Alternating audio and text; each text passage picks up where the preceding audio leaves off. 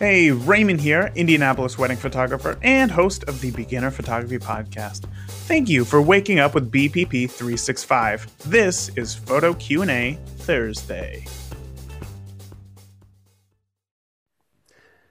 Hey, Raymond. this is Brian Fry. I live in uh, Andalusia, Illinois.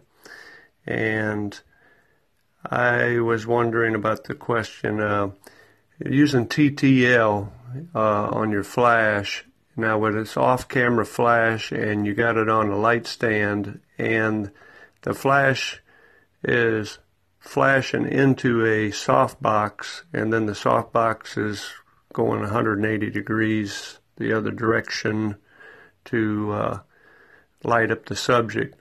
Well, does that, do you have your flash in TTL or manual? Uh, I don't understand how, how that TTL works. Does that work off of the camera? Or does it uh, take and uh, work off of the front of the flash? Hey, Brian, uh, thank you so much for your question. It is one that I get uh, quite often. I understand that off camera flash can be confusing. So, again, thank you for asking this question, as I'm sure many others have the, uh, have the exact same thought. So, for those who don't know, TTL, um, uh, when it comes to flash, uh, stands for through the lens. So, what happens is that light enters in through your camera.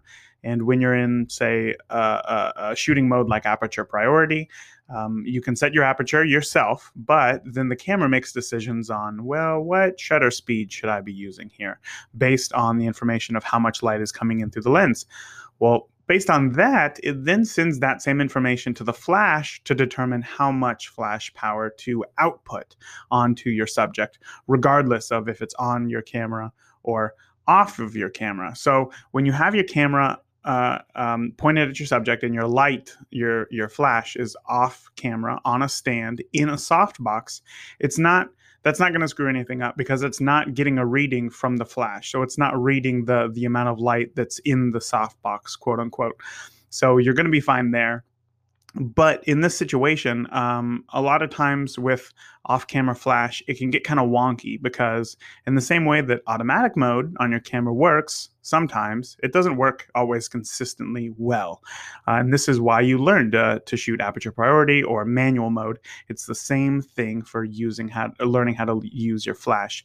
Once you start shooting in manual, it's it's much more consistent. So what I do uh, in my case for weddings, I have a couple. I put them in the spot that I want them to, and I have the light set up. I do a test, get my light in the right spot, so that when they have a good moment uh, that I want to capture, I can take the photo knowing confidently that the that the flash is going to fire the correct amount of power and not see uh, you know, and that the camera rather is not going to see like a black uh, bus or or van in the background, thinking that the photo is technically underexposed because it's it's it's darker part of the image, and then increase flash power overexposing my couple. So that is why I shoot uh, in Flash. Brian, I hope that that answered your question. Again, it's one that uh, that I get often from beginners.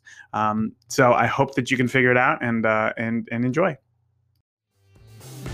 Listen, we are all on different paths and locations in our photography journey. Well, I want to help.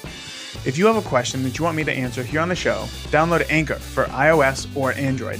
There, you can leave BPP365 a voicemail that I will play here on the show. And everyone who sends in a question will be entered to win a monthly prize that will help you on your photography journey. So download Anchor now so you can submit your questions. That's it. I'll talk to you tomorrow.